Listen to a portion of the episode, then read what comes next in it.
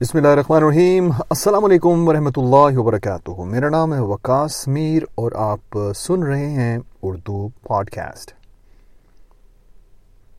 کہنے کو بہت کچھ ہے اور میں بس سوچ رہا ہوں کہ اس چیز کو کیسے بیان کروں کہ جو کچھ بھی پاکستان میں ہو رہا ہے، وہ ایک پاکستان میں نہ رہتے ہوئے ہم پہ کیسے اثر کر رہا ہے۔ ناروے میں، یورپ میں، امریکہ میں، جتنے بھی ہمارے ارد گرد ہمارے پاکستانی شہری یا پاکستانی بیک گراؤنڈ کے لوگ رہتے ہیں، وہ جب پاکستان کی خبریں سنتے ہیں تو پریشان تو ہوتے ہی ہیں ظاہر ہے۔ لیکن اس سے زیادہ دکھ اس چیز کا ہوتا ہے کہ نائنٹین فورٹی سیون سے لے کر اب تک پاکستان کو ایک یتیم بچے کی طرح مس یوز کیا گیا۔ جب بھی پیروں پہ کھڑے ہونے لگتا مارشل لا کی چھڑی اس کے گھٹنوں میں ماری جاتی، وہ پھر گر جاتا۔ ذرا تھوڑا سا اور صحت مند ہوتا، کھڑا ہونے کی کوشش کرتا، پھر کوئی پولیٹیکل پارٹی آتی ٹیک اوور کرتی اور اس کو مار کے نیچے گرا دیتی۔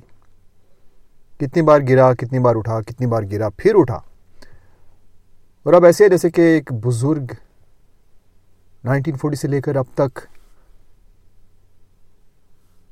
گرتے، اٹھتے گرتے، اٹھتے، اگر آپ اس کی حالت دیکھیں تو پورا جسم جو ہے وہ زخموں سے بھرا ہوگا۔ اور ابھی کیا ہو رہا ہے؟ ابھی جس طرح کی سچویشن پاکستان میں ہے، بغیر کسی پولیٹیکل پارٹی کی سائڈ لیتے ہوئے۔ اعظم سواتی صاحب کا ایک ویڈیو دیکھا آج، ان کی پریس کانفرنس دیکھی۔ چاہے آپ کی افیلیشن پی ٹی آئی کے ساتھ ہے پی ایم این ایل کے ساتھ ہے جے یو آئی کے ساتھ ہے، مائیں تو سانجی ہوتی ہیں نا سب کی۔ ہمارے کلچر میں، چلے کلچر کو بھی سائڈ پہ کر دیں۔ ہمارے دین میں، ایک ماں کا رتبہ جو ہے، بہت عظیم ہوتا ہے، بہت عظیم ہوتا ہے۔ اور ایک باپ کا بھی۔ اعظم سواتی صاحب نے جس طرح کی ویڈیو کا ذکر کیا، سوچ کے، سن کے رونگٹے کھڑے ہو جاتے بندے کے کہ کیا اس طرح ہو سکتا ہے ایک ایسے ملک میں جو کہ لا الہ الا اللہ کے نام پہ وجود میں آیا ہو؟ کیا کوئی شخص ہے ایسا جو کہ یہ کہہ سکے کہ اس طرح کی سچویشن میں یہ الاؤ ہونا چاہیے، کس طرح کی سچویشن میں یہ الاؤ نہیں ہونا چاہیے۔ مجھے تو ابھی تک اس چیز کی سمجھ نہیں آ رہی کہ کون ہے جو یہ کرنے دیتا ہے اور کون ہے جو یہ کر کے یہ سوچتا ہے کہ اسے کوئی روک نہیں پائے گا، اسے کوئی پکڑ نہیں پائے گا۔ کیا پاکستانی حکمران جو ہیں وہ اس انتظار میں ہیں کہ جس طرح سری لنکا میں لوگوں نے اپنے ہاتھ میں قانون لے لیا اور حکمرانوں کے گھر جلا دیے۔ کیا کیا یہ یہاں پر بھی پاکستان میں بھی چاہتے ہیں لوگ کہ یہاں پر بھی ایسا ہو؟ اللہ نہ کرے ایسا ہو۔ مجھے یاد ہے کہ جب میں پاکستان میں تھا، میں لاہور میں پیدا ہوا تھا۔ کچھ عرصہ لاہور میں رہا، کچھ عرصہ گجرات میں رہا۔ ابھی تک مجھے یاد ہے، ابھی تک مجھے یاد ہے کہ میں تقریباً پانچ چھ سال کا ہوں گا۔ اور مجھے ایک میں نے امی کو کہا اپنی، اللہ تعالیٰ کو جنت الفردوس میں جگہ تھا فرمایا میں نے کہا کہ مجھے نا، میں نے فوجی بننا ہے، پائلٹ بننا ہے میں نے۔ تو مجھے نا فوجی کا ڈریس چاہیے۔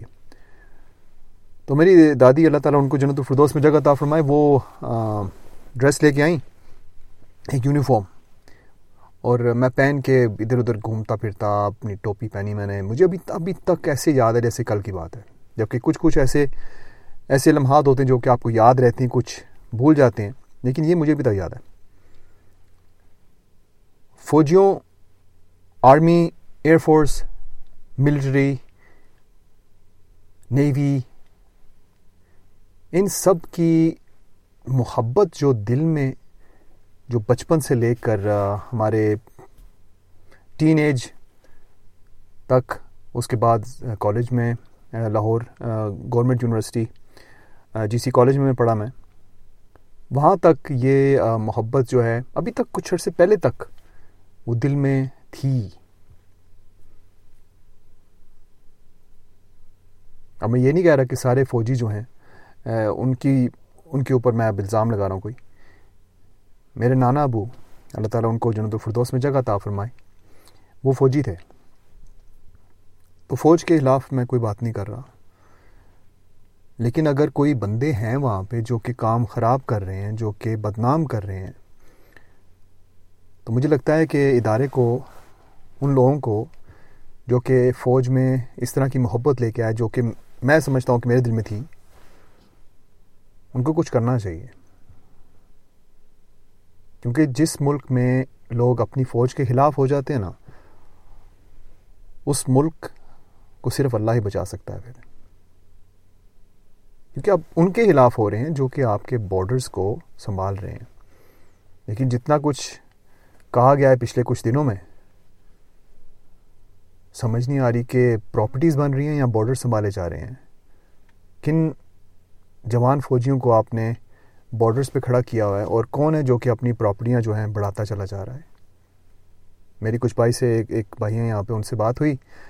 وہ بتا رہے تھے کہ کرپٹ ترین کرپٹ ترین پاکستان کے لوگوں میں سب سے ٹاپ پہ فوج کے کچھ لوگ ہیں۔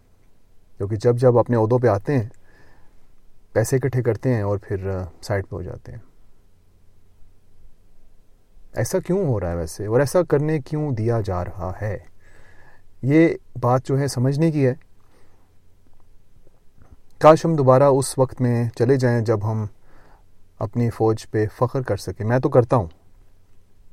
ان لوگوں پہ جو کہ ابھی تک ملک کو بچا رہے ہیں، لیکن جو اکا دکا جو بندے ہیں نا، جن کی وجہ سے ساری کی ساری فوج بدنام ہو رہی ہے، ادارے بدنام ہو رہے ہیں، آئی ایس آئی بدنام ہو رہی ہے، جن کی اتنی ابھی کچھ مہینے پیچھے ریوائنڈ کر کے دیکھیں، بندہ ان کا نام سنتے ہی ایسے ہوتا تھا کہ ماشاء اللہ ادارے ہوں تو ایسے۔ اب ان کا نام سنتے ہی شرم آتی ہے تھوڑی سی کہ ایکچولی تھوڑی بھی نہیں۔ کہ ہو کیا رہا ہے یہاں پہ؟ اگر اعظم سواتی صاحب جیسے بندوں کو ان کی عمر دیکھے بغیر اس طرح کی حرکتیں ان کے ساتھ ہو سکتی ہیں۔ تو میں اور آپ کس کھیت کی مولی ہیں؟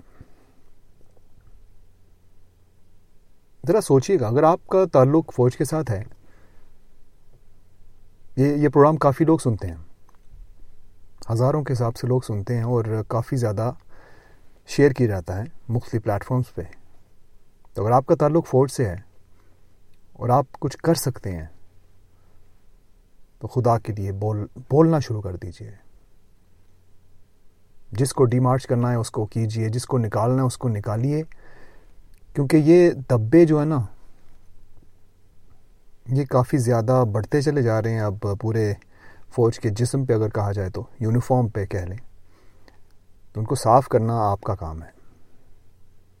دن ب دن زیادہ سے زیادہ بولا جا رہا ہے فوج کے خلاف۔ نہ چاہتے ہوئے بھی ایسے ایسے کلمات منہ سے نکلتے ہیں جو پہلے سوچ بھی نہیں سکتے تھے۔